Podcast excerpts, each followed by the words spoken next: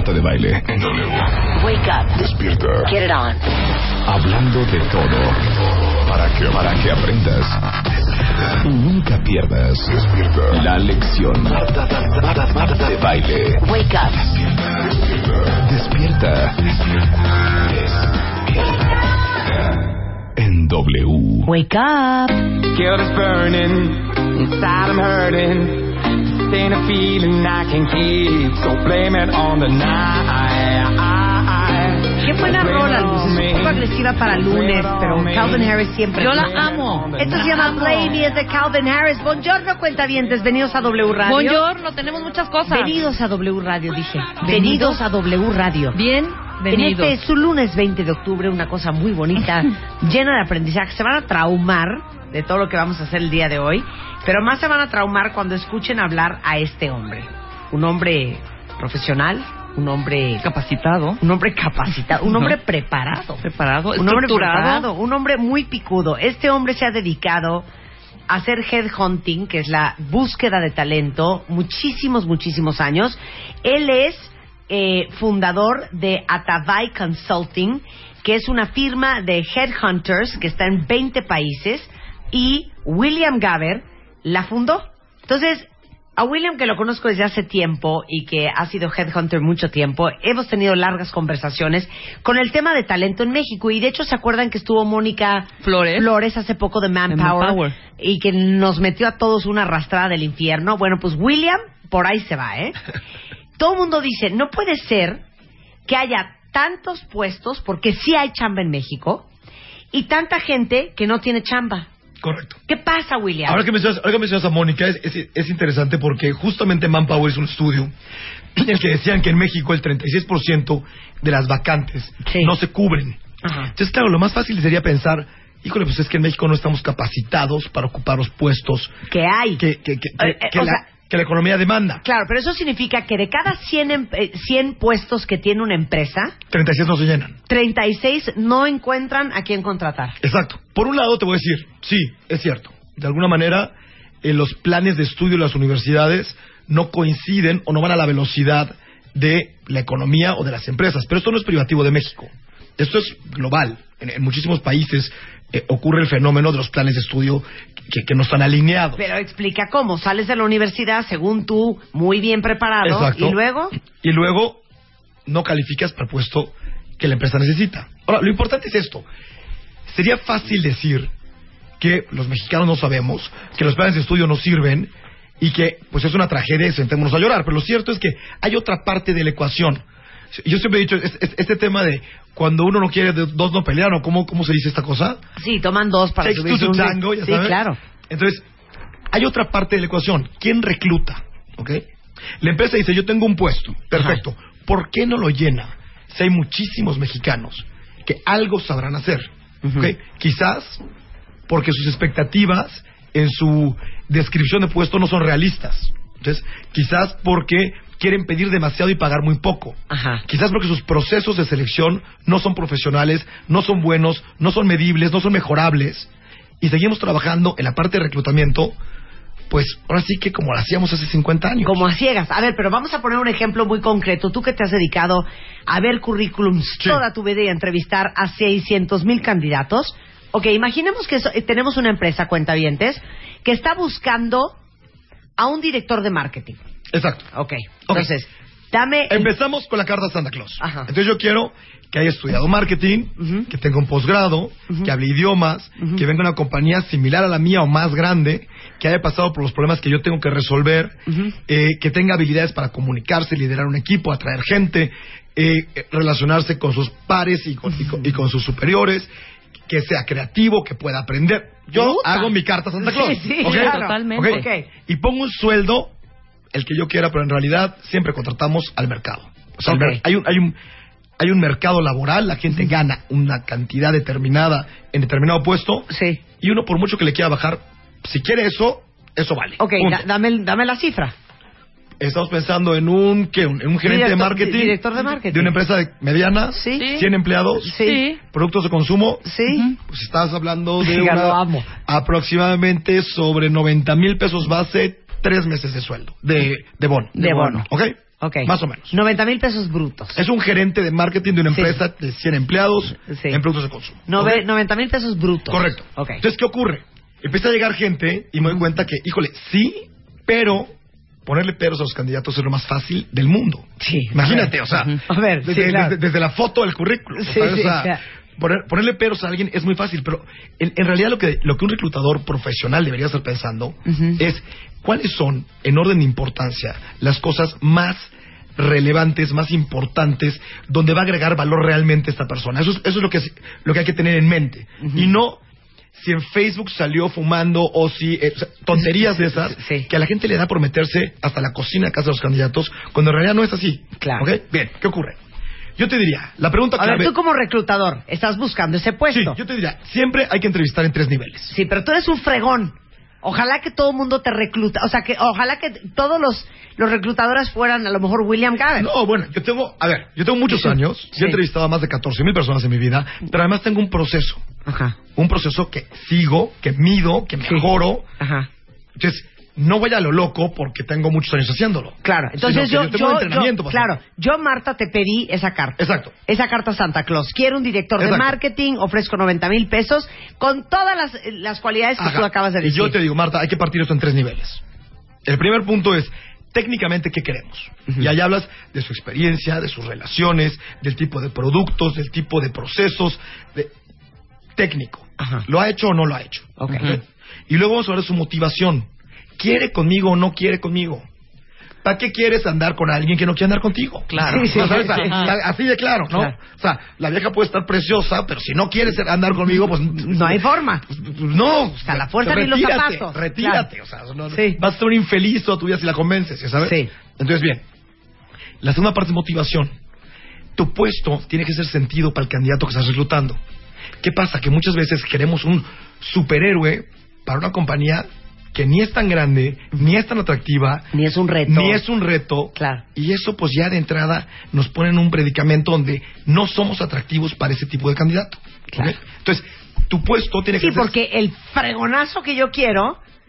Quiere trabajar en la multinacional de Unilever. Sí, claro, ¿no? Claro. claro. seis okay. mil millones de dólares de facturación, quince sí. mil empleados en México, ¿sabes cómo? Sí. Quiere, uh-huh. quiere otro rollo y quiere un sueldo de otras proporciones. Ok. ¿Okay? Bien. Entonces, la segunda parte es motivación. Sí. Y la tercera parte es la parte cultural, ¿ok? Ok. Que esta parte es difícil de medir, pero con quien hay que medirlo es con el jefe inmediato. O sea... ¿okay? O sea, la cultura de la empresa la hacemos las personas, ¿ok? Uh-huh. Entonces, culturalmente significa, habla mi código, entiende mis valores, pa- o sea, pero no valores tontos. O sea, aquí, por ejemplo... no nos gritamos. Uh-huh. O nos gritamos todo el tiempo. Sí. ¿Ok? No hay buenos ni hay malos. Nada más uh-huh. hay los que hay, uh-huh. ¿no? Y así nos gusta, ¿no? Sí. Aquí, este, trabajamos hasta las doce de la noche. O se respetan los horarios puntuales. A las seis de la tarde salimos sí. todo el mundo. Aquí, Aquí cuando hay que viajar, compartes cuarto con un vecino porque es una compañía muy austera. Exacto. Uh-huh. No es la opulencia de la que vienes. Exacto. A lo mejor o, eso no te parece. O viajas en business y tienes vuelos de más de cuatro horas. Lo que fuera, ¿no? Claro. Si tu compañía es espléndida, pues digo, hay, hay, hay reglas para todo, ¿no? Entonces, la cultura es con quién te llevas, con quién te entiendes, con quién, con quién puedes hablar del el mismo idioma, con quién puedes sentarte y decir, ¿qué hacemos con los tarados de sí. tal? ¿Ya sabes? Sí. Y va a entender exactamente a qué te refieres y va a ayudarte a resolverlo. Pero, pero eso qué difícil de medir. Claro, pero entonces imagínate que le delegas esa medición a una chavita de veintitrés años que acaba de estudiar psicología. Que esa es otra tragedia. En México, el sesenta por ciento de la gente de recursos humanos son psicólogos. Uh-huh. Cuando es un proceso de negocio. No, no una investigación de lo profundo de tu psique. ¿Entiendes? Claro. Sí, sí, sí, claro. Es un proceso de negocio. Entonces, Entonces, esta chava va a decidir si pasas o no pasas. ¡Qué pavor! Entonces, ¡qué claro, pavor, William! treinta y seis por ciento de las vacantes no se cubren.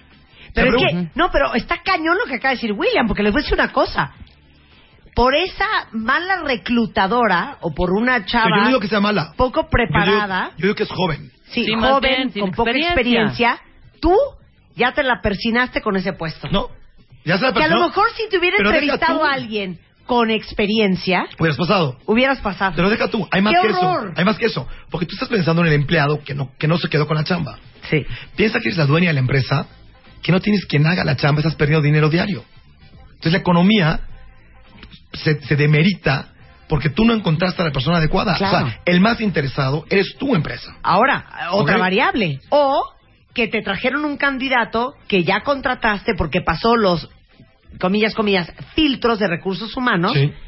Y a los tres meses lo tienes que correr, te va a costar un dineral, ah, no. te hizo perder el es, tiempo. Es el peor escenario. Es porque, el peor escenario. Claro, ese es el okay. peor escenario. ¿Cuál es la solución? O sea, que lo importante aquí es que veamos... No, y yo quiero que le des un consejo a todos los cuentavientes... Claro. ...que están cayendo en manos de reclutadores con poca experiencia. Claro, ahí te va. Que no son malos, son sí. jóvenes, que sí, hay, hay que aclararlo, ¿no? Sí, sí. Ahí te va.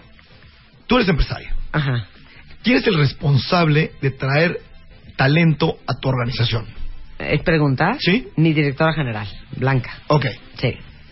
El responsable de traer talento a su organización es cada líder de cada departamento. ¿Ok? Mientras más alto vaya el talento, el jefe directo se tiene que involucrar en el proceso. ¿Ok? Entonces, ¿qué hace el reclutamiento? Es un facilitador que sigue un proceso. ¿Ok? Y el jefe directo va a tener que decir, oye, mira, lo que nosotros queremos uh-huh. es un director de marketing uh-huh. que pueda reposicionar un producto que lo tuvimos hace años o lo acabamos de comprar, uh-huh. pero fue exitoso hace veinte años y lo queremos revivir. Uh-huh. ¿Ok? Si revive el producto, o sea, ¿qué tiene que hacer en los próximos doce meses para que yo diga, contraté al mejor? Sí. O yo diga, metí la pata. Sí. La regué, ¿no? Pues simple y sencillamente reposicionar mi producto. Si logra reposicionar mi producto en doce meses, a tal grado, o sea, logra un porcentaje de mercado, sí. o logra ventas de tantos dólares, sí. o desplaza tantas cajas de producto, o logra entrar a tantos a este, puntos de distribución. Mídelo como quieras, pero tienes que medirlo. Si no lo mides, no cuenta. ¿Okay? Es que eso está cañón, ¿eh? Porque te voy a decir algo. ¿Cuántos jefes, y piensen todos ustedes jefes que tienen personas a su cargo, no importa si son dos o si son cien, ¿cuántos de ustedes tienen exactamente claro cuando van a contratar a alguien exactamente cómo lo van a medir?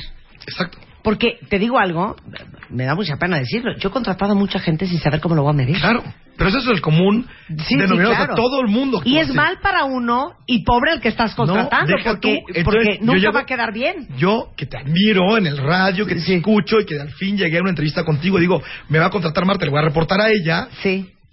¿Cuál es la peor tragedia? Yo no sé qué esperas de mí. Claro. Entonces, yo voy a hacer... lo que se me ocurra sí, sí. que es mejor que creo que tú quieres. Claro, claro. Para que en doce meses me digas, es que estoy muy decepcionada, la verdad, me esperaba más de ti y nunca me dijiste qué esperabas de mí. Claro. Entonces, no hay nada más frustrante y no hay peor relación. Pero acabas de decir algo importantísimo que es esta parte del tiempo. Exacto. Ahorita de la reposición de este producto sí, en esta sí, simulación, sí, sí. en este escenario. Exacto. Sí. Tú dijiste, en doce meses ya lo hiciste. Exacto. Sí. ¿Cuánto tienes que esperar? ¿Cuánto, por ejemplo, sí, ¿cuánto tiempo le das chance a una, ajá, persona? una persona para, para ver si jala o no jala? Así en el escenario producto, más podrido, ¿eh? Ajá. Un producto no se reposiciona en un día. Sí, de acuerdo. ¿Okay? Entonces, para que oiga Marta hay también pasos. Que no todos dentro de okay. tres Entonces, semanas. Mi gerente de marketing, de la cuestión de la que estamos hablando, primero me va a presentar un plan. Ajá. Y me va a decir, esos primeros treinta días, William, ajá. vamos a revisar la fórmula, ¿ok? Y el empaque. En los segundos treinta días... vamos a hacer un focus group, ¿ok? Y vamos a llegar a, un, a una conclusión de cuál es el empaque y el sabor que más nos gusta para reposicionar ese producto. Y vamos a hablar con la gente de finanzas para definir un precio, ¿ok? En los siguientes sesenta días vamos a hablar con toda la cadena de distribución, cualquiera que está afuera, ¿ok? Para pedirle en qué espacio nos va a poner, qué tipo de promociones o esfuerzos conjuntos vamos a hacer con la línea de venta directa, ¿ok? Y vamos a lanzar en el mes ocho. Si no lanzo antes del mes ocho, voy bien. Claro. Si al mes nueve no he lanzado, pues tengo un treinta días de tolerancia. Estás todavía haciendo un poco en la rayita, claro. Houston, we have exacto, a problem. Exacto. Claro. ¿Cómo se mide así? Claro. Como un proceso, paso a paso. ¿No? Claro. Entonces, error número uno, no saber cómo vas a medir a quién contratar. Claro. Hay gente, hay gente que te dice, a las dos semanas, no ha hecho nada, que se vaya. Joder, no hiciste, ¿cuál es su plan? O sea, ¿qué tenía que haber hecho en dos semanas? ¿Sabes? Sí, claro. Para todo hay pasos. Y si te dicen, ¿sabes qué? El que me mandaste, William, no sirve. La verdad, tengo que decir que tenemos un muy buen proceso de selección y que a nosotros no nos pasa, pero que a mucha gente sí le pasa. Sí, claro. ¿Ok? Entonces, okay. a mucha gente sí le pasa. Ok, entonces regresemos. Entonces, error número uno, no medir. Error número uno, saber qué quieres. Uh-huh. Tú como, como reclutador, saber qué quieres y hacerte responsable. Tu jefe... corresponsable con tu reclutador, con tu área de recursos humanos, de trabajar juntos. no de delegarle, sí. no de decir es que la chavita o el chavito de reclutamiento no pudo, sino yo no he sido un sí, buen eres mentor, yo no sí. he sido un buen mentor, yo no he sabido guiar a esta persona para que me traiga el talento adecuado. Claro, pero igual pensemos en muchos de ustedes que están escuchando que tienen pymes y mm. que ustedes mismos contratan a su gente. Claro. O que ponen a sus jefes de área a contratar a su gente. ¿Cuál es tu proceso? Si no se involucran... Claro. No, ahora sí que el que no llora no mama. Entonces, exacto. si no pidieron bien, entonces no esperen que les llegue algo maravilloso. Claro. Entonces, tengo ¿no? que saber qué quiero. Tengo que ser realista con cuál es mi, mi circunstancia de empresa y lo que te puedo ofrecer. Otro gravísimo error es que todos estamos pensando, es que, híjole, se me va a ir en dos años. Yo quiero que alguien que por lo menos me garantice que va a durar diez. Marta, ni en tu matrimonio, pues, por Dios, o sea, sí. es absurdo, pero es una mentalidad, pues, que heredamos de algún lado de la prehistoria y alguien dijo... No, porque no nos gusta el cambio, vale, no nos gusta el cambio, no nos o sea, gusta el cambio. Lo cierto es que si tú estás conmigo dos años y logras los objetivos que te propusiste, híjole, yo te ayudo a irte. Claro. Qué padre, qué increíble relación tuvimos durante dos años, qué padre que vas a traer a tu sucesor, qué padre que el mundo sigue y que, y que tú vas a seguir creciendo, ¿sabes? Sí. Todo está bien. Sí. Pero esperar que tú firmes eh, tu grillete pegado al escritorio los próximos diez sí, años, claro. no va a pasar. Claro. Entonces empiezan, híjoles, es que esta es mujer, tiene veintiocho años, es soltera, pero seguro se casa, ¿eh? Entonces, si se casa, pues calcúlale que en cuatro nos deja. No, mejor no la contrates. Y dices, ¿cómo? Claro, sí. o esta mujer está si recién no casada casa, y si sí se, se va a acabar casa, embarazado y no tiene hijos sí. y si se casa y tiene hijos y quiere seguir trabajando, o sea, sí. hay todas las opciones. sí. Estamos yéndonos a medir lo que no nos importa, ¿sabes? Uh-huh. Lo importante sería, a mí me interesa que en los próximos doce meses me haga una reestructura de mi área de recursos humanos. Lo ha hecho cien veces, ¿puede hacerlo? Sí, contrátala. Claro, es que ese es el problema, claro. que la mayoría dices, necesito un director de marketing, un diseñador, un vendedor, un ingeniero, me da igual. Pero como ni siquiera tienes claro exactamente para qué lo quieres y qué quieres que esa persona logre, entonces pues que se venga y ahí vamos viendo. Entonces, lo primero entonces es que... ese vamos viendo significa que lo necesitas around cinco años. Claro. Para que claro. te dé tiempo de en el ahí vamos viendo. Entonces lo primero es qué quiero. Lo segundo es cómo lo voy a medir. Uh-huh. Lo tercero es yo, jefe, que decidí estas dos cosas, me reúno con recursos humanos para trabajar de la mano con esa persona. Sí. ¿Ok? Uh-huh. Lo otro es, hay, existe un proceso de recursos humanos. El proceso de recursos humanos es una cosa súper sencilla. Lo que te acabo de explicar son tres dimensiones. Técnicamente, motivación y cultura. Nada más. Yo te hago la entrevista. Puedo o no aplicar exámenes, si fuera el caso. Pero sobre todo, checo referencias. Y checar referencias no significa meterme a tu Facebook. Significa que si tú has sido puntual, ambiciosa, responsable, enfocada, inteligente los últimos diez años, la probabilidad de que lo sigas siendo los próximos tres es altísima. ¿Ok? Si tú has sido impuntual, cometiste un fraude los últimos diez años, puerca, ratera, floja, la probabilidad de que sigas siendo de esa manera es enorme. Pero entonces, a ver, dale un consejo a todos mis cuentavientes. ¿Qué tan importante es irte bien de una chamba? Siempre. Siempre. Eso no significa, a ver, ojo, aquí, aquí hay, hay, una, hay, una, hay, una, hay una, una línea fina, ¿ok? Uh-huh. Yo la línea que defino es, tú sé justo. Ni te fastidies a nadie, ni dejes que te fastidien. Es igual de malo uno que el otro, ¿ok? Tipo. Eh, tengo un jefe abusivo que toma todos mis créditos, pero aparte me grita en público, y aparte uh-huh. me humilla, y aparte lo denuncio. Sí. Punto. No es que es que tengo necesidad, no, es que lo denuncio, y él me va a decir, nunca vas a volver a trabajar en la vida. Te garantizo que vuelves a trabajar en la vida, pasado mañana. No pasa nada, ¿sabes? Ahora, mi jefe me cae mal, y lo voy a denunciar que me acosa, o que me dijo, o tal, porque me cae mal, se te va a revertir. Y ahí sí nunca vas a volver a chambear. ¿Sabes? Sé justo. O sea, sean correctos. Sean correctos. Eso es lo que mejor paga en la vida. Pero miren, se lo está diciendo William, que de veras, William, ¿tienes cuántos años haciendo headhunting? Como dieciséis años. dieciséis años, y es un picudazo. Cuando a ti te llega alguien que se fue mal de una chamba, ¿qué tanto te importa? ¿O qué parte te importa? Mira, lo que pasa es que siempre hay versiones. O sea, sí. normalmente lo, lo que mejor funciona es la honestidad. O sea, a mí llegó un candidato en una ocasión y me dijo, oye, pasó esto, y de verdad era un tema muy serio. ¿No? Ahora sí que muy delicado. No, pues, sí, sí. No, esto es como cuando te dicen, me fui por razones personales. Yo le digo, a ver, ¿me puedes explicar? No, es que son personales. O me lo explicas o voy a pensar que mataste a alguien. Sí, o sea, claro. De verdad, o sea, no hay nada tan personal en la vida, ¿sabes? Sí. Esto es chamba. ¿Okay? Sí, claro. Ah, no, pues fíjate que tuve un problema con mi jefe. Ah, ok, ya, perfecto. Fíjate que me metí con fulanito, con fulanita. Sí. Vale, perfecto. Sí. El caso que te estoy contando yo es, fíjate que le pegué a mi jefe. Así, como te lo estoy contando. Me pasó sí. hace, no sé, seis, siete años. Ajá. Y de principio te quedas helado y dices, a ver, cuéntame, ¿no? Y cuando te cuenta la historia... Sí. Dices, yo hubiera hecho lo mismo. Sí, pero sí, porque si te dice alguien, sí le no, pegué no, a sé. mi jefe, lo primero que dices es, ok, este hombre tiene un problema de anger management. Claro, claro. Que miedo, es violento, es agresivo. Exacto. Entonces yo checo referencias. Obviamente el jefe me dijo, jamás en tu vida ni te acerques a esa persona. Sí. Te empiezas a checar con los pares y todo el mundo te dice, es un valiente, hizo lo correcto, eh, puso un alto, las formas no fueron las adecuadas, pero el mensaje era el correcto. Sí. Cambió las circunstancias de la, de la organización. Vas con tu cliente y le cuentas, oye, pasó esto exactamente, aquí hay tan textuales, seis referencias que dicen esto. ¿Lo quieres contratar o no? Me dijo, sí. Y lo contrataron. Wow. Bueno, no se vayan, los que están picados con William, a ver, no se vayan, porque regresando les va a dar muchos consejos de qué van a hacer cuando están en manos de un reclutador sin nada de experiencia. Al regresar, no se vayan. Continuamos. Continuamos. Marta de Baile. Marta de Baile en W. Escucha. René Calle trece is in the house. Tu voz interior, cállate y escucha. Los besos, ¿por qué dicen tanto? Tu muerte supera el favor. El ejercicio, ¿cuánto es lo menos? Piel de chinita, ¿cómo se cuidan las asiáticas? Mua de octubre, ciento cuarenta páginas. Pareja, cerebro, amor, salud, consejos y alegrías. Mua, octubre, en todas partes. Mua. Una revista de Marta de Baile.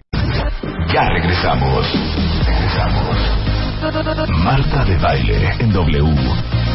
Marta de Baile. Estamos de regreso en W Radio y estamos platicando con William Gaber. Él es eh, fundador de Atavai Consulting, que es una firma de headhunters que está en más de veinte países. Es un hombre que tiene más de dieciséis años de experiencia haciendo headhunting. Ha entrevistado a, a más de catorce mil candidatos, desde los C E Os de las compañías más importantes hasta los gerentes, y tiene mucha experiencia, y yo quería invitarlo para que compartiera con ustedes eh, todo su conocimiento. Entonces nos quedamos hablando de qué tanto le pone atención un buen, eh, un buen reclutador, un buen headhunter, a cómo te fuiste de la última compañía. Lo que te decía yo, lo más importante es decir la verdad. O sea, toda la gente que crea que va a mentir y que no se van a dar cuenta, eh, está, está en un error. Normalmente, todas las cosas que digamos tienen que coincidir. Yo siempre digo que es un poquito... En mi cerebro, como yo me lo imagino, funciona como un electrocardiograma, ¿ya sabes? Uh-huh. Tú me estás platicando y para mí es una, un, una línea recta. Y en el momento que dices una mentira o algo no coincide, bota la línea. ¿Okay? No estoy seguro en qué me mentiste, cuál fue la mentira, pero estoy seguro que me mentiste. Qué ¿okay? fuerte. Entonces me regreso y tu historia tarde o temprano no cuadra. Sí. ¿Okay? Entonces no mientan. No mientan. Digan no la verdad, mientan. Por muy triste, por muy mala, por muy o pinche. Sea, ¿qué es lo más fuerte que te verdad. Han dicho? ¿Lo del, lo del trancazo al ex jefe? No, híjole, híjole me ha pasado de todo. ¿eh? A ver, pero lo más fuerte, para que vean que lo que ustedes creen que es grave decirle a un headhunter o a un reclutador, pues hay gente, neta hay, no es tan hay, grave. Hay gente que ha llegado muy asustada porque le detectaron una enfermedad, por ejemplo, V I H, que, que tiene como muchas implicaciones sociales o, o uh-huh. muchos estigmas negativos, o con cáncer, o con tal, y te dice, lo tengo detectado, estoy en tratamiento, este, pero si esto es una cosa que... me van a descartar por esto, prefiero decírtelo. Uh-huh. Y aparte, la compañía que me contrate uh-huh. tiene que seguir pagando mi seguro médico. Sí. Porque ya uh-huh. nadie más me va a asegurar con otro. Claro. En el noventa por ciento de los casos los han contratado. Claro. O sea, el diez por ciento me han dicho que no. Sí. Oye, más sencillo, pero, pero igual de trágico. Sí. Una chava, mi cliente era una compañía de retail, uh-huh. este, venta, ¿cómo se dice? ¿Cómo se dirá retail? Sí, sí. Sí, de retail. Uh-huh. Y esta chava estaba muy pasadita de peso. Muy veinte kilos. ¿Ok? Uh-huh. Entonces llegó y me dijo, oye, nada más, porfa, chécate si esto es un problema. Porque pues, yo no quiero... Si que, no quiero que, a que me ninguneen. A que me digan gorda y además me dejen sin chamba, ya sabes. Sí. Y yo, yo le dije, no hombre, ¿cómo crees? Esto no ocurre. Le dije, ya, ya, ¿en qué época vives? No hombre, no, jamás va a pasar. Y pasó. Y entonces el cliente me llama y me dice, es que está muy gordita. Ay. Y eso es discriminación, y eso claro. no es correcto, y eso es, y eso es ilegal, ¿ya sabes? Entonces, es bien importante, o sea, el, el ser muy directo, el ser muy frontal, el ser, decir las cosas, siempre decir la verdad, y en la mayoría de los casos, la gente no ni, es, ni es mala ni es tonta. Claro. Puede ocurrir como el caso de esta chava, pero en la mayoría de los casos, la gente ni es mala ni es tonta. Ok. Involucra siempre al jefe. Si tú eres el candidato y te entrevistas con recursos humanos, di, yo quiero conocer al jefe de la posición. Es lo que te iba a decir. A ver, ya. William Gaber, un padre para nosotros. eh, eh, estoy viendo en Twitter tantos cuentavientes que están así de... ¿Qué hacemos? Porque... A ver, ahí te va Hablemos una pregunta. Hablemos del lado del candidato. Ahí, ahí te va una, sí, ahorita vamos a hablar del lado del candidato, pero ahí te va una pregunta. A ojo de buen cubero, uh-huh. del cien por ciento de quienes entrevistan, reclutan, que trabajan en recursos humanos o no, ¿qué porcentaje dirías tú que tienen experiencia? Mira, yo, la pregunta yo creo que sería, ¿qué porcentaje sigue un proceso sí. medible y mejorable? Sí. Muy poquitos. Entonces, las probabilidades de que ustedes, o sea, cuentavientes, hay, hay gente caigan... que he entrevistado muchísimas veces, claro. pero sin un proceso. Es como si, si, si es no como saben. Si, es como si tú corrieras, Marta, ¿no? Entonces, tú corres todos los días, pero corres mal. Okay, corres chueco y nunca tuviste un entrenador que te diga, así, aquí, así tienes que apoyar. Pues vas a acabar sin rodillas. Entonces, hay mucha gente que recluta porque... Pues, dijeron, oye, pues esta chava de la recepción, ¿qué hacemos con ella? No, pues que reclute, ¿no? Y nunca la capacitaron. Oye, y nunca le dieron un proceso. De de psicología. Exacto, pues que reclute, pues que reclute ¿no? ¿no? Claro. Oye, es la esposa del jefe, ¿qué hacemos con ella? No sé. Pues que entonces, reclute. Sí, ya, ya sabes. Entonces, lo que te quiero decir es que no es un puesto menor. Sí. El, el, el éxito de la compañía depende en gran parte de contar con el talento adecuado. Ahora, dilo, eh, las grandes transnacionales tienen un departamentazo un de atracción de talento. Gente. No, bueno, compañías mexicanas. O sea, si yo te digo cuántos eh, reclutadores tienen muchas corporaciones mexicanas, te vas de espaldas. Hay gente muy seria que lo hace muy bien. Nosotros tenemos esta compañía, por ejemplo, Talent Process, ¿no? Uh-huh. Talent Process es un software uh-huh. que justamente tiene las mejores prácticas de reclutamiento internacionales y te ayuda a seguir y medir tu proceso, y pueden trabajar cien reclutadores al mismo tiempo en la misma plataforma. ¿Ok? Entonces... Eso, los, nuestros clientes, te das cuenta de la seriedad que le dan al asunto. A la atracción de talento. Cuando te dicen, yo quiero estadísticas. Claro. Yo quiero saber... Pero si yo contrato el software de Talent Process, ¿lo puede contratar desde una transnacional hasta una pyme? Sí, cualquier compañía lo puede contratar, y hay precios para pymes y precios para transnacionales. Claro, entonces yo con ese, con ese software tengo... todo el proceso perfecto que me lleva de la mano para no tomar malas decisiones. Generas tu base de datos propia... Eh, te conectas con todas las fuentes de talento, uh-huh. te mide la eficacia de cada fuente de talento a la, a la que estás accesando para buscar candidatos, te genera cartas automáticas, te precalifica a los candidatos, o sea, te hace un montón de cosas. Bueno, me urge Talent Process, es talent process punto com talent para que lo vayan viendo. Exactamente. Entonces, Entonces, eso es del lado del reclutador, claro. ah, del lado de la persona que está buscando chamba. Sí, pero lo que estoy diciendo es que las probabilidades de que ustedes caigan, cuentavientes, con un muy mal reclutador son altísimas, altísimas. Entonces, ¿qué hace uno? Uno, elaborar su currículum de tal manera que lo pueda leer un niño de cinco años o tu abuelita. O sea, fecha, en qué empresa trabajé, a qué se dedica la empresa, en una línea, mis cinco responsabilidades o logros más importantes. Ordenarlo de lo más reciente a lo más antiguo. La prepa y la primaria y la secundaria solo sirven para entrar al siguiente nivel escolar. Claro. Entonces, pon tu último grado de estudios. Sí. Si estudiaste primaria en la San José, no importa. Uh-huh. Solo te sirvió para entrar a la secundaria, sí. etcétera. Entonces, solo pon tu carrera y tus posgrados. Ok. Idiomas. Este sí es un consejo. Hablen inglés. Está cañón. Lo dijo Mónica la semana pasada de Manpower. Hablen inglés. Yo te voy a decir una cosa. A mí me, me buscó hace un, algunos años dos compañías multinacionales gigantescas, eh, automotrices en México, que tienen pues más de diez mil empleados cada una, ¿no?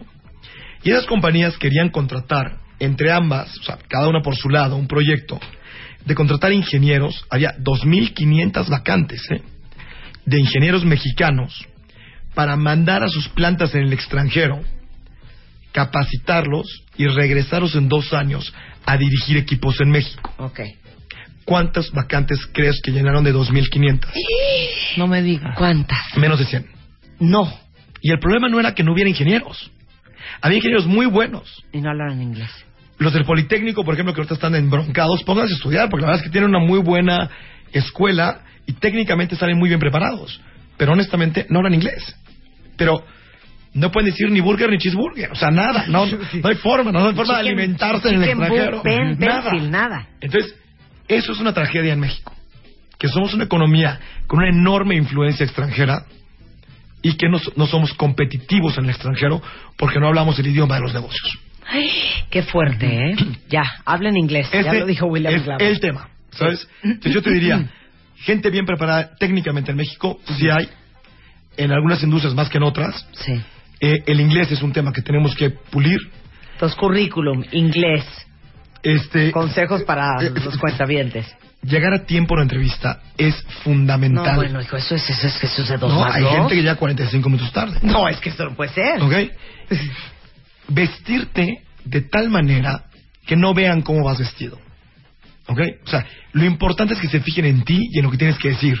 Y no en el escote, no en los aretes, no, no en la corbata fosforescente, no, no en el zapato. Si vas a un banco, ponte un saco azul marino, una camisa blanca y una corbata. Si vas a una agencia de publicidad, ponte una t-shirt y unos tenis. Vístete para el papel que quieres des- desempeñar. ¿Ok? Ok. Entonces, no vas a una fiesta, no sí. vas a una boda. No vas a ligar. No vas a ligar, ¿ok? La ¿Y tú que... sí te fijas en cómo están vestidos? No, mira, te voy a decir una cosa. Lo que pasa es que cuando es muy dramático... Sí. O sea, cuando el, el botón del escote se está abriendo o, o, o, o la falda es demasiado corta o este o el cuate se puso cuatro litros de perfume, te estorba. Sí, sí. O sea, te distrae. Es tu, distrae. Es tu sexta entrevista del día, ¿sabes? Y tú tienes que estar pensando, concentrado en... La persona. En la persona, en lo que ha aprendido, en su capacidad de adaptarse, en su capacidad de aprender, en cómo se relaciona con los demás, en cuáles son sus expectativas de desarrollo profesional.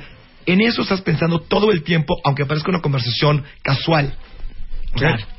Entonces, la vestimenta, el inglés, el currículum, no lleguen tarde. Ahora, tienes a una... o un reclutador o una reclutadora... ¿Qué quieres, Marta? Chafísima enfrente. No, y otra cosa es, guíala. No crean que porque no tienen trabajo, ustedes no tienen el sartén por el mango. Todos tenemos el sartén por el mango de nuestra vida. ¿Ok? Entonces, ¿cuál es el problema? La reclutadora no sabe qué quiere y yo no sé qué quiero. Entonces se junta a ganar con las ganas de comer. Sí, ¿okay? Sí, claro. Entonces, ¿qué pasa cuando tú llegas con un... O sea, y eso me ha pasado a mí de verdad cientos de veces. Marta, ¿cuál es tu plan de carrera? ¿Hacia dónde, hacia, hacia dónde te ves? ¿No? Eh, a ver, ¿es pregunta? No, entonces la gente te dice... Yo, no, te lo voy a contestar en, yo. En, en, en, tu, en tu caso yo creo que sí lo sabes. Me, re, me repite la pregunta. Ya sabes, o sea, entonces la gente debería decir, pues mira, William, la verdad es que hoy tengo una compañía de tal tamaño, me gustaría que fuera de tal tamaño, en un momento dado de la vida, cuando yo llegue a tal etapa, me gustaría dedicarme a otra cosa, quizás vender mi compañía o heredársela a mis hijos. Hay un plan. Sí. Y uno a ver, construye dame... sobre ese plan, okay, aunque no sea perfecto. A ver, imagínense ustedes que William les está preguntando cuál es su plan de carrera. A ver, ¿qué contestarían? ¿A dónde quieres ir? ¿Qué es una, ¿Cuál es una mala contestación bastante común? ¿La más común? Sí. Aportar mis conocimientos en una empresa que los valore y que al mismo tiempo genere valor para la organización y que me, y, y, y que, y que me remuneren por ello. ¿Qué dijiste? Nada. Nada. Sí. Así contestan todos. Sí. El cien por ciento. Contestan así. Lo que pasa es que uno yo creo que ni siquiera lo tiene claro. Es ¡Claro! horrendo que te pregunten ¿cómo te ves en cinco años? ¿De qué me hablas, güey? Si no, no sé cómo me veo mañana, güey. ¿No? A ver, la pregunta es, y yo sé que lo que te voy a decir suena un poquito esotérico y un poquito filosófico, pero de verdad es el mejor consejo de vida que alguien te puede dar. A ver, conócete a ti mismo. Hay chambas en las que no quieres trabajar. ¿Okay? De acuerdo, claro. Entonces, y se vale. Entonces, tengo un problema económico, no he pagado mi tarjeta, me urge chamba. Ok, entonces me voy a buscar una chamba que me resuelva este tema, pero así de claro lo voy a tener. Y luego, como sí sé a qué me quiero dedicar, voy a buscar una chamba para lo otro. Sí. Hay gente que te dice, mira, yo quiero trabajar aquí contigo porque sé que si tengo esta experiencia contigo, Marta, luego me puedo ir a otro país y decir que trabajé acá y va a ser mi trampolín para llegar al siguiente puesto. Sí. Es válido. ¿Y se vale? Claro, es una estrategia. ¿Por qué no se va a valer? pues ahí está el error primero del que hablábamos. Seguro tú vas a decir, este se me va a ir en dos años. Entonces, sí. ¿Para qué lo contrato? Sí, pero en dos años vas a poder hacer todo esto que yo necesito, que yo no sé hacer, sí, y que tú sí sabes. Sí. Vénganos tu reino. Claro. Uh-huh. Más aún, ¿quieres tener más certeza? Liga el bono de esa persona a que tenga listo su reemplazo el día que se vaya. Y si no, no se lleva el bono.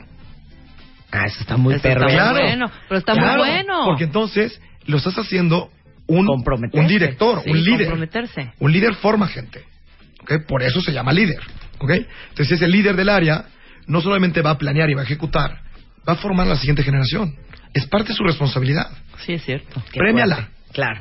¿Entiendes? Ok, entonces regresemos. Entonces, ustedes guíen la conversación. Entonces, tú llegas, te sientas y te dicen, a ver, tal, ¿dónde estudias? Y te empiezan a preguntar normalmente tu currículum. Tú vas a contar sin extenderte demasiado, sin abrumar a la persona que tienes enfrente, pero tampoco con monosílabos.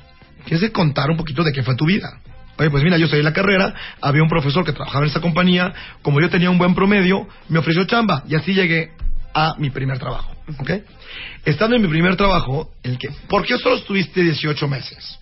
Ah, porque fíjate que justamente tenía un cliente al que logramos hacer cosas extraordinarias con él y me ofreció el siguiente puesto, el siguiente nivel, que era una gerencia, que en mi compañía, cuando hablé con mi jefe, me dijo, no te la podemos ofrecer en los próximos dos años. Uh-huh. Y mi jefe, que fue quien me reclutó, me dijo, tómalo.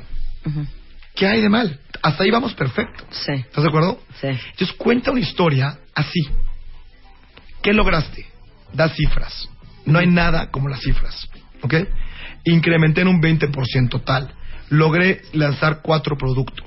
Sí. Eh, nuestra participación de mercado subió en tal. Sí, disminuí la cartera de cobranza en un catorce por ciento. Exacto, exacto. De noventa, sí, sí, sí, a treinta días. Sí, exacto. Sí, o sea, sí, lo que fuera que haya sido tu, tu aportación de valor, y reconoce a los que lo hicieron contigo. O sea, de nada sirve entonces, eh, por eso los números y las y las cifras y los porcentajes son importantísimos, porque no es lo mismo que alguien te diga, este, eh, coloqué muy bien el producto.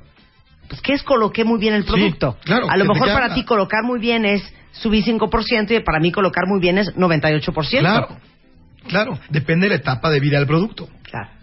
Un producto maduro no lo puedes crecer, crecer un noventa y ocho por ciento. O sea, sean específicos en sus logros. Un producto maduro que crece un uno por ciento de mercado es enorme. Ok, pero pensemos, bueno, ya hablamos de logros, ya hablamos de este de cómo contar una historia. ¿Qué quieres? ¿Qué más nos falta? ¿Qué quieres? ¿Qué ese quieres? Ese, ese, ese es la que tienes que saber. Cuando te pregunten, ¿dónde te ves en cinco años? O, ¿cómo te gusta? Esa pregunta parece irrelevante y parece que es de cajón. Habla de tu conocimiento de ti mismo. Habla de tu madurez, habla de tu entendimiento, de tus fortalezas y tus debilidades. Esta tienes que saberla responder. Entonces, y en realidad te está preguntando qué quieres. ¿Qué quieres? ¿Y sabes lo que quieres? Claro, no, la mayoría de la gente no. Claro. Entonces, lo que ocurre es, si tú eres muy joven y yo te digo, pues mira Marta, la verdad es que yo llevo seis meses de experiencia como becario en un supermercado, pero me llama la atención el tema de comunicaciones y radio. La verdad es que lo que espero en los próximos doce meses es aprender y saber si tengo un futuro o una carrera contigo. Ah, bueno, pues, pues estás contratando un becario, a eso viene, ¿no? Sí. Está bien, es una buena respuesta, ¿ok? Oye, yo lo que espero es en los próximos dos años tener una posición de liderazgo y tener un equipo a mi cargo. Yo en los próximos dos años espero... Eh, actualizarme en las últimas tecnologías, porque tú eres una empresa multinacional que va a traer todo eso a México y yo quiero aprender de eso. Yo en los próximos años quiero tener una carrera internacional. Entonces hay gente que dice quiero una carrera internacional y está aplicando para una empresa mexicana que no tiene sucursales en el extranjero. Entonces, ahora dices, esta peor lo que pasa es posible. Que uno le da miedo decir lo que uno quiere, claro, porque lo que quiere oír el reclutador es ¿qué vas a hacer por mí? Claro. Entonces, entender. Se vale preguntar. Uh-huh. Cuéntame, ¿la posición de qué se trata? Es una gerencia de marketing. Ah, ok. ¿Cuánta gente tiene a su cargo? ¿Cuántos productos tiene la compañía? Tú tienes ya con preguntas preparadas, sí, relacionadas que... con el tema. Ok. ¿Cómo, ¿Qué se espera de esta posición en los próximos doce meses? Y ahí tienes tu respuesta. ¿Va contigo o no va contigo? Si no va contigo, di que no. O que te digan incrementar este las ventas en un ciento cuarenta por ciento y tú dices, bueno, no, no, no va realista, a haber forma. No va a pasar. No va a haber forma, no quiero. ¿Ya sabes? Y muchas veces tú dices eso y te dicen que el jefe te quiere entrevistar. Entonces, se vale. Entonces, pero, pero habla, conócete a ti mismo. Pero está cañón pedir que te entreviste el jefe, ¿no? O sea, decir, no, yo quiero conocer no, no al está, jefe. No, no está nada difícil. Falta que la del de recursos o la de recursos humanos no, te deje. No, pero hay un no, proceso. O sea, porque la, normalmente, perdón. Pero hay procesos, o sea, tu proceso es, sí, el de recursos humanos. Luego vas con tu jefe directo y luego con el, el, el jefe el de jefe, tu jefe. tu jefe, claro. Sí, claro. Siempre Entonces, tienes la oportunidad. Tú podrías decir, oye, Marta, ¿estás interesada? Pues mira, hasta este momento... Sí, sí, pero no puedo tomar una decisión hasta que yo no hable con quien sería mi jefe directo. Me gustaría conocerlo. Claro. Okay. Válido. Ok. Sí, exacto. Entonces, no mientan en, en, en nada, digan la verdad. Yes. Sueldo. Este es un tema, ¿eh? Sueldo. Este A es ver. un tema. ¿Cuánto quieres ganar? Uh-huh. Mira, todos queremos ganar todo lo que se pueda. Sí, Esa es la verdad. Más que se pueda. Es la verdad, ¿no? Sí. Se vale preguntar, oye, perdón, ¿cuánto paga la posición? Uh-huh. Habrá quien te lo diga y habrá quien no. Pero la forma más segura de, de atacar este asunto es, yo quiero crecer contra quien soy hoy. Entonces yo te puedo decir, oye Marta, yo hoy gano veinte. A mí me gustaría ganar un treinta por ciento arriba de lo que gano hoy, porque me parecería que es un movimiento natural hacia adelante en mi carrera. Si es abajo de lo que gano hoy, no me interesa tu posición. Claro. Ok, ¿cuánto arriba es sensato? Dependiendo de la posición... Eh, entre un diez y un veinte es Exacto. común. Uh-huh. Tu marco, tu marco personal. Eh, sí. Un treinta por ciento es generoso. Arriba de un treinta por ciento es muy generoso. Es corre. es run. Corre a sus brazos. O sea, ahora, ¿qué pasa muchas veces? Y lo, y lo estoy viendo cada vez más. Es, a ver, Marta, tú ganabas diez pesos. Uh-huh. Y tenías dos pesos de bono. Uh-huh. O sea, ganabas doce pesos al año. Uh-huh. ¿Okay? Yo te voy a ofrecer ocho pesos. Uh-huh. Pero ocho de bono al año, con lo cual vas a poder ganar dieciséis. Cada vez más se están castigando los, los sueldos base sí. y premiando los variables en base a resultados. Uh-huh. No firmes si no sabes qué se espera de ti. Porque, claro. Claro, porque te digo... Porque okay, están ofreciendo el ocho del bono. El cincuenta por ciento de mi compensación está en, en variable. ¿Cómo me vas a medir? Claro. Exacto. Claro. Porque si yo no entiendo cómo me mides, a final de año me vas a decir, adivina qué, chiquito. Eh, los ocho pesos adicionales ya no te tocan. No? Claro. Es, es, es. Pues pero mira, la, me, si me la medición es subjetiva, no. No, no, no, no. Mi chamba no es subjetiva. ¿Sabes? Mi chamba es concreta. Y a, a todos los puestos puedes medir. Todos. Lo que no se puede medir, no se puede entender. O sea, pero vamos sí, a pensar, una sí, secretaria. ¿Mm? Una secretaria, una recepcionista. ¿Cómo sí. la mides? Claro. La recepcionista. Uh-huh. ¿Cuántas, de, de cuántas llamadas que entran puedes no contestar? Uh-huh. El ochenta y cinco se tiene que contestar a fuerza. Todas las veces saludas con el nombre de la compañía por delante, ¿ok? A toda la gente que llega a la recepción de la oficina le ofreces pasar una sala y no uh-huh. te tardas más de tanto tiempo en avisar a la persona que viene a visitar. Hay métricas, sí, hay procesos que, sí, en sí, todas que... las áreas. Claro. ¿Sabes? Sí, desde las más sencillas como estas que claro. está hablando hasta las o sea, más... A tu mensajero. Oye, ¿cuál es tu ruta? Exacto. ¿Cuánto okay, te tardas en entrega? ¿Y a qué hora entrega? Vas a estar de regreso? Ok, entonces... ¿Y cuánto entregaste? ¿Y cuánto entregaste? ¿Cuántos paquetes entregaste? Si no existieran esos, pues las compañías que entregan paquetería quebrarían. Pero sí existen. Todo es medible. Todo tiene un proceso y todos los procesos son medibles, si no, no es un proceso. Ahora, digan la neta, cuentavientes. ¿Cuántos de ustedes han contratado una recepcionista, una secretaria, me da igual, este, un diseñador? Se han sentado a echarles el sermón de cómo los van a medir. Claro.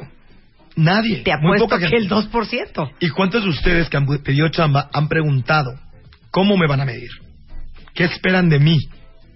Si no te lo pueden decir en los primeros treinta días de trabajo, deja ese trabajo. Porque te van a acabar corriendo. Entonces, uh-huh. tú tienes que ver por ti, por tu chamba, ¿sabes? Por tu crecimiento, por tu desarrollo. Entonces, tú tienes que ver qué esperan de ti, saber si a ti te interesa hacer eso, si tienes la capacidad de hacerlo, si no, para pedir ayuda y siempre estar yendo, yendo para adelante, ¿no? Es que no quiero que se vaya William Gaber. Tengo muchísimas preguntas. No, no, se va ir, no se va a ir, no se va a ir. No te vayas, William. Oye, haz un pausa, una pausa, Luz, me estás tantito. Presionando. Otro gran tema. ¿Qué? Okay. ¿Hay chamba después de los cuarenta? ¡Es buenísimo! De eso hablamos después del corte. Perfecto. Ok, de entrada, el software de William, para todos ustedes que contratan, reclutan y atraen talento, es talent process punto com, ¿ok?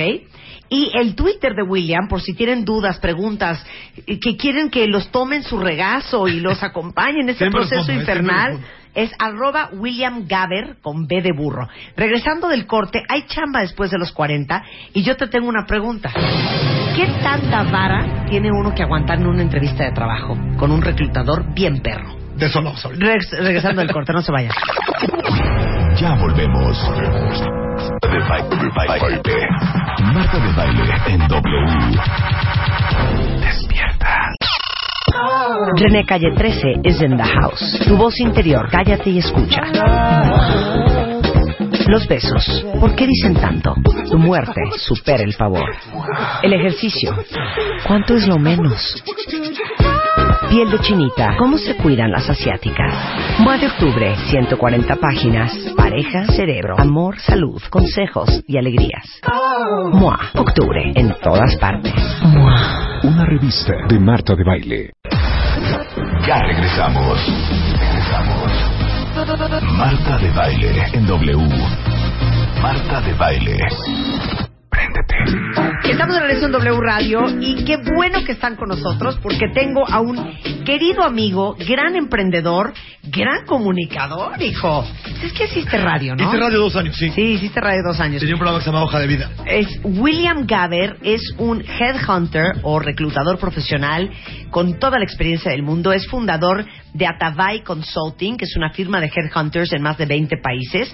Y bueno, hoy los toma en sus brazos, los protege y los guía por el camino de bien, como un pastor a unas ovejas. Eh, su Twitter es arroba William Gaber y estamos hablando de si hay chamba después de los cuarenta. Ok. Esta es una de las preguntas más comunes, ¿sabes? Mm. O sea, la, la, la gente que te Qué dice... Qué horror, es hijo. Que Yo para tengo cuarenta y siete, mí... o sea... No, entonces para mí ya no hay chamba, ¿sabes? Sí, sí, para ti tampoco hay no, chamba. No, yo tengo cuarenta y seis, sí, para sí. mí ya no hay chamba, ¿sabes? Entonces, la, la, la realidad es lo siguiente... Cuando tú dejas en manos de un tercero tu desarrollo profesional, ¿okay? Cuando tú no sabes qué quieres, lo que hablábamos antes, cuando tú te quedas en una zona de confort porque pues, aquí estoy bien, lo que ocurre es que lo único que no se detiene es el tiempo, ¿okay? Y un buen día tienes cuarenta años y sigues en un puesto de entrada compitiendo con muchachos recién egresados que cobran la mitad que tú. Y entonces es fácil decir... No hay chamba para la gente que tiene más de cuarenta años. Sí hay, siempre y cuando hayas evolucionado. Uh-huh. ¿Okay? Por eso es importante siempre saber qué quiero. Yo pongo mis métricas, yo pongo mis límites. Si la compañía en dos o tres años no me está dando la siguiente oportunidad, busco chamba. O sea, traduzco. Lo que quieres decir es, lo grave no es tener cuarenta y cinco años. Lo grave es tener cuarenta y cinco años... Y que hayas llevado veintidós años... En el mismo puesto. En el mismo puesto. Claro. Ok, te hago una pregunta. Si eres un director y tienes cuarenta y cinco años, hay miles de oportunidades para ti. Miles. Se van a arrebatar al director de cuarenta y cinco. Entre cuarenta y cinco y cincuenta y ocho. Ok. Se lo van a arrebatar. Sí. Es el, el, el más buscado. Ok. Si tienes treinta, pues no tanto, estás muy joven. Ok. Pero si tienes pero cuarenta y cinco... Pero, y... Claro. Y estás en una posición de ejecutivo de cuenta... Pues lo más probable es que haya un ejecutivo de cuenta de veintiséis, más con dos años de experiencia, que maneja la computadora mejor que tú, que habla inglés perfecto y que cobra la mitad que tú. Cállate, William. Claro. William, sí. cállate. Cállate, William. Claro, qué tremendo, ¿no? Entonces, espérate un segundo. Por eso, el conformismo y la mediocridad, ahora sí que como el Marta, sol. Que, que también es, es, es comodidad. Claro, y como el sol. La de los veinte la van a pagar a los cuarenta. Uh-huh. Entonces te hago una pregunta. ¿Cuánto tiempo piensas tú, y tú como reclutador experimentadísimo lees en un currículum, debe uno de quedarse en el mismo exacto puesto en una compañía? Depende del puesto. Ah, que la canción. No, porque te voy a decir, cosa, mientras más alto vayas, uh-huh. pues la, tu responsabilidad puede ser... Tienes veintiocho o treinta años. Yo te diría, si estás en la industria de tecnología, máximo dos. Okay. Más de dos ya estás añejo, uh-huh. ¿ok?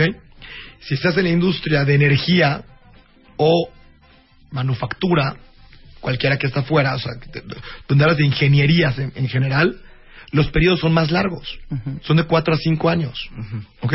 Entonces, depende de tu industria, depende de tu momento de vida. Si, te, si a los cuarenta y dos llegas a ser director general, pues Dios quiera que te quedes veinte años en ese puesto. como director general. Claro. A ver, entonces, a ver, pregúntale aquí en Twitter. Dice una cuentaviente, es diseñadora gráfica. Sí. Lleva tres años en el puesto. ¿Cuánto tiempo más? A ver, habría que entender uh-huh. qué diseña, uh-huh. dónde diseña uh-huh. y qué espera. Te voy a decir una cosa. También se vale decir, yo ya no quiero crecer. ¿Ok? Lo que no se vale es quejarse y después y decir, me quedé fuera. O sea, sobre todo mucho, en, en muchos casos las mujeres, Marta, que lo, lo encuentras más, tienen mucho más conciencia de su estilo de vida que los hombres. Porque los hombres, de alguna manera, medimos nuestra valía o nuestra autoestima, nuestro éxito, y nuestra capacidad de proveer. Uh-huh. ¿Por qué? Porque así nos lo contaron desde chicos. ¿Okay? Y en nuestra cultura funciona un poco de esa manera. Una mujer no tiene esa presión. Entonces una mujer te puede decir, oye, yo soy diseñadora gráfica, llevo tres años en la posición, pero salgo a las dos de la tarde, como con mis hijos diarios, diario, y no quiero ser gerente. Claro. Se vale. Se vale. Entonces, habría que entender el caso de cada quien y de la persona que te escribe en este momento. Ok. Más de cinco años en un puesto.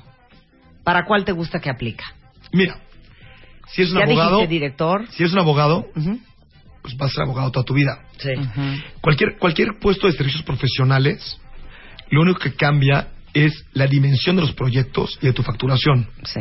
Entonces, si trabajas en una casa de bolsa, si trabajas en, en, en, en un despacho de abogados, si trabajas si eres en contador, de, si eres contador o en un despacho de headhunters, o si eres consultor en una gran firma de, de consultoría estratégica, normalmente no cambias de puesto. Cambias de responsabilidad en cuanto a la dimensión de los proyectos, pero haces lo mismo toda tu vida. ¿Ok? Entonces tienes más responsabilidad, facturas más y lideras más gente, pero tu puesto es el mismo, eres un consultor. Uh-huh. ¿No? Si eres un doctor, nunca vas a cambiar de puesto. ¿Okay? Entonces, dependiendo, o sea, los servicios profesionales, si eres un arquitecto, pero si trabajas en el mundo corporativo, ¿okay? Tienes que mirar hacia arriba y ver un poquito y decir, oye, este jefe que tengo, me gustaría yo ser él a su edad. Uh-huh. Veo a los pares de mi jefe y digo, admiro a esta gente y quiero ¿okay? ser ellos. Estoy dispuesto a tomar el tiempo que se requiere para llegar a donde están ellos hoy, sí o no. Tú entras a un despacho de, de, de abogados, por ejemplo, te pagan poco, trabajas horas larguísimas, pero te dicen, oye, mira, esos son diez años, ¿eh? Cuando tengas treinta y cinco, aquí el ochenta por ciento de los socios hicieron socios a los treinta y cinco. Claro. Y ves la vida que tienes y dices, yo quiero esa vida. Sí, va a ser uh-huh. Sámano Sánchez Trilla, de baile. Ya sabes, es, exacto. Asociado. De baile y asociado. Entonces, tú vas a medir y vas a decir si quiero o no quiero, ¿ok? Y vas a entender un poco la cultura de la organización. Pero qué peligroso, cuentavientes, es la zona de confort. Ese es el peligro. La flojera y la concha. Uh-huh. Ese es el peligro. Ese es el peligro. No conocerte a ti mismo y acomodarte. Ese es el reto. Ahora, tú eres una gran promotora, Marta, de... El, el, el mundo o el ecosistema emprendedor en México. Sí, no te vi el jueves en la gala de Endeavor, sí estaba, por cierto. ¿Eh? Ah, yo sí también. Estaba, no te vi, yo tampoco. Muy mal. Yo dije, no vino William, andaría, muy Marta? Mal. Okay. Oye, entonces, otro tema que es interesante es decir, ¿en qué momento se vale emprender? En todos los momentos. ¿Okay? Entonces, si yo dejo de crecer en el mundo corporativo o me encuentro con un obstáculo en el mundo corporativo, ¿qué alternativas tengo? Siempre hay alternativas, ¿ok? Tu autoestima está directamente ligada al número de opciones que quieres tener en la vida, ¿ok? Respecto a cualquier área de tu vida. Entonces, si tú en un momento dado te quedas sin chamba, tienes cuarenta años y te estuviste en una zona de confort, no todo está perdido. Entonces, claro. Puedes hacer cosas. Claro. Y un tema, hoy en, Me- en México está de moda, tú lo has hecho, yo lo he hecho. La verdad les puedo decir, de, de mi ronco pecho, es lo más difícil que he hecho en mi vida. Emprender. Y es lo más feliz que he hecho en mi vida también. Claro. Entonces, ambas. A, a, tiene esa dualidad, ese doble, claro. ese doble filo, ¿no? Este, pero emprender, pues, oye, únicamente genera más empleos, genera más riqueza, genera más ideas y trae muchas bondades y muchas dificultades. Pero es una alternativa siempre, ¿no? Muy bien. A ver... Le voy a hacer la pregunta que han estado esperando todos los cuentavientes escuchando a William Gaber el día de hoy. Dicen que el noventa y siete punto siete por ciento de la población mundial está haciendo algo que odia sí. hacer, ¿no? Sí. La pregunta para William, tómenle la mano cuentavientes de manera virtual, es cómo mis cuentavientes encuentran el trabajo de sus sueños. Es buena, ¿eh? Es bien buena, bien buena. Eh, y, y te voy a decir, la estadística es como el... Sí, dijiste noventa y siete, pero sí, sí, es, es arriba del noventa seguro. Sí. Entramos a la vida con la creencia de que... Entramos a la vida sin planear, Marta. ¿Ok? Entonces, tienes dieciocho, diecinueve años... Y la verdad, eres muy inexperto, sabes muy pocas cosas de la vida. Aunque yo me quería saber todo a esa edad. Sí. Y, y empatizo con toda la gente de esa edad que quiere saberlo todo también. Pero la verdad es que eres muy joven. Y entonces, tienes una novia y tus suegros te dicen, oye, pues ya tiene trabajo. Pues a los veintidós sabes la carrera, ya tienes un año trabajando y vamos a casarnos, ¿no? Y dice, ah, perfecto, pues te casas. Y entonces, de repente te dicen, no, pues ya me embaracé. Pues qué alegría, qué padre. Pero entonces ya no puedo tomar el trabajo que quería yo en la posición internacional, pues porque ya voy a tener un hijo. Y entonces la vida te va ganando y tú no planeaste de la mano con esa vida cómo querías hacerla tú, ¿okay? Y entonces no te conociste, dejaste que la vida te lleve y de repente te encuentras pagando los platos porque es tu vida. Y el único responsable eres tú. ¡Ay, cállate, es la William! Verdad, es la verdad, y es durísimo, y, y, y está feísimo decirlo de esta manera, pero es absolutamente la verdad. ¿Qué es lo importante?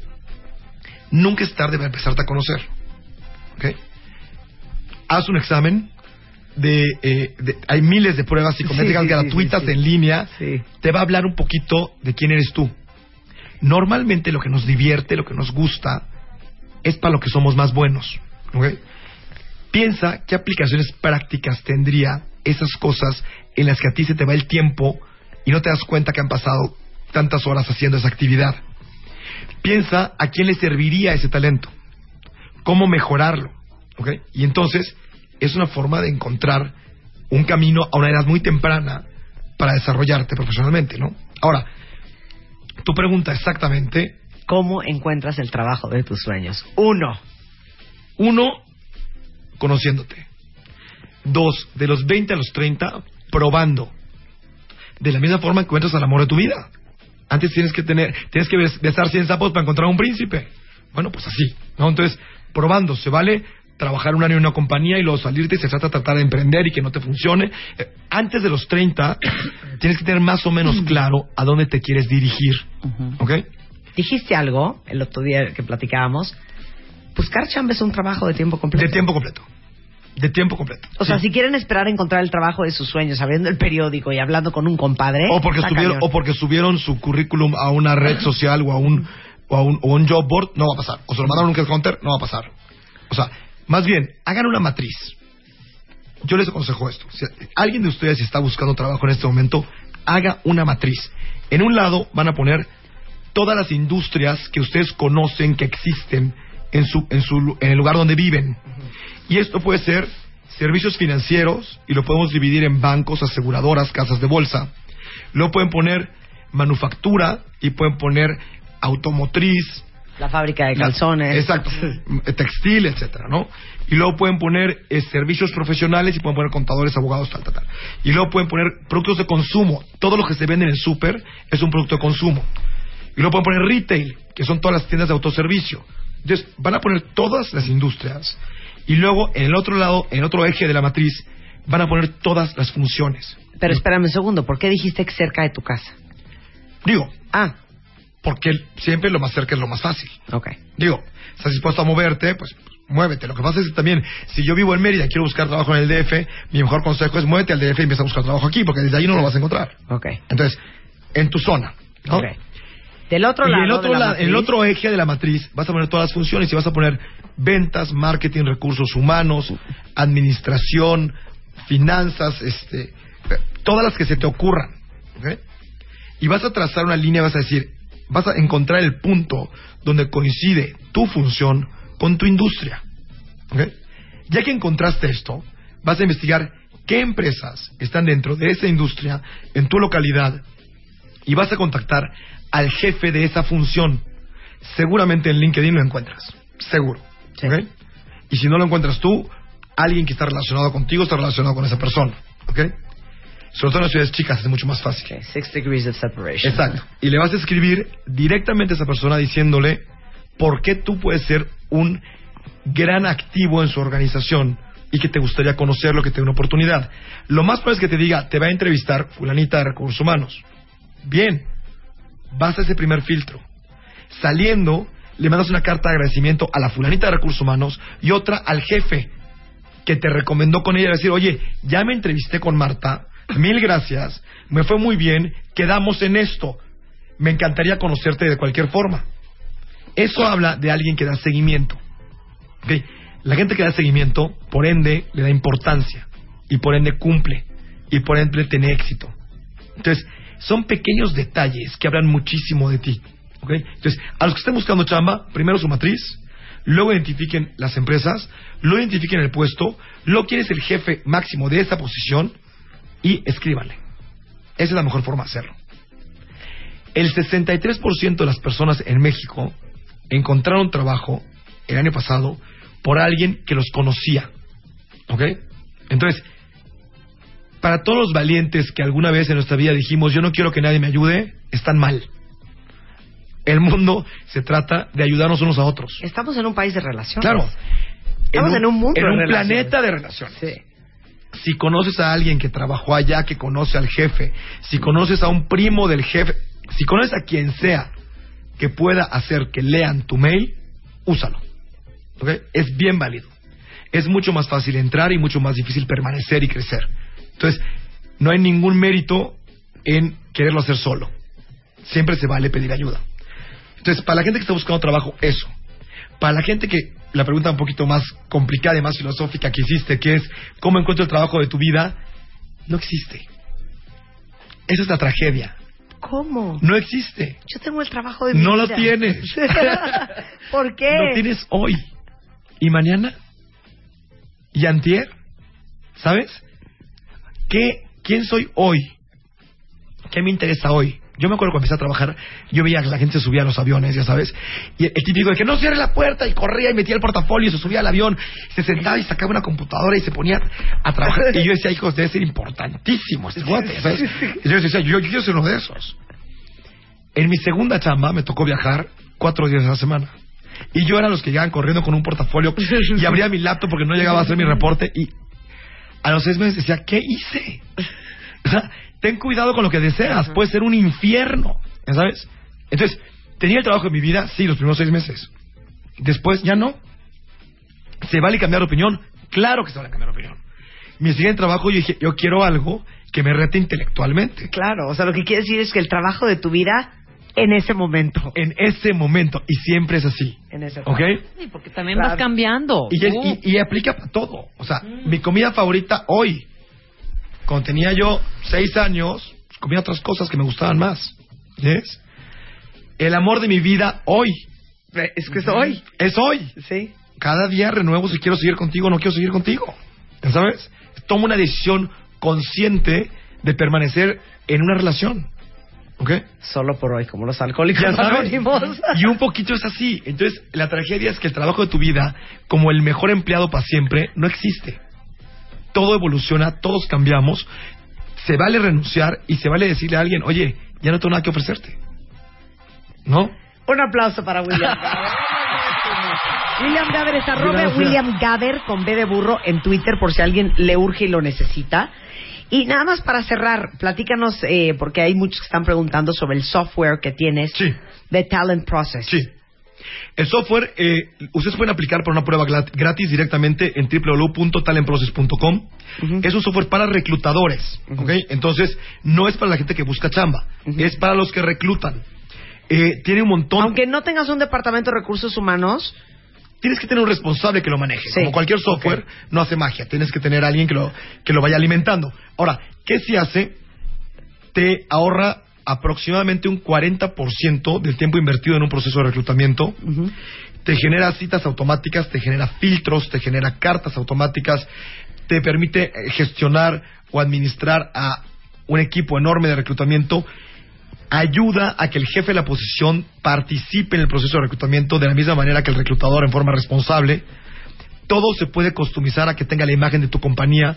Entonces, estamos creciendo todos los días, cada día tenemos más clientes y estamos encantados de poder ayudar a la gente, tanto a encontrar trabajo como, en este caso del software, a encontrar los candidatos ideales. Y es talent process punto com. Correcto. Te queremos, William, eres gracias, lo máximo. Gracias a ustedes. Tiene, no, tienes hombre. que regresar. Encantado. Tienes que regresar. Que Vamos a hacer uno con las preguntas más duras de un reclutador, de cómo se contestan. Y ¿sabes qué también podríamos hacer? Este, como las cosas bizarras que pasan en, en, en una entrevista, por ejemplo. Híjole, sí hay muchas, ¿eh? Hay, hay muchas. ¿Y cómo se manejan? Gracias, William. Un placer gracias. tenerte acá. Chao.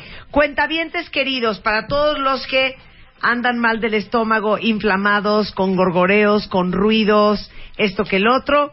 Ya saben que somos súper fans de los probióticos. Y esto tiene que ver desde la mala alimentación, los cambios de dieta, los cambios de agua, la viajadera, este, las medicinas, los antibióticos.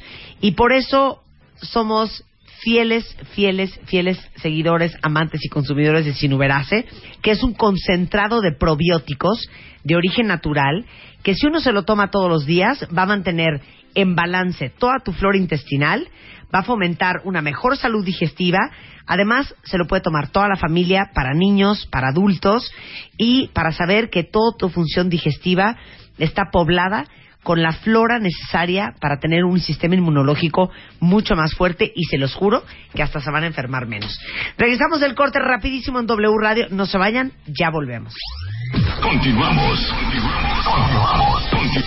Continuamos. Marta de Baile. Marta de Baile en W. Escucha.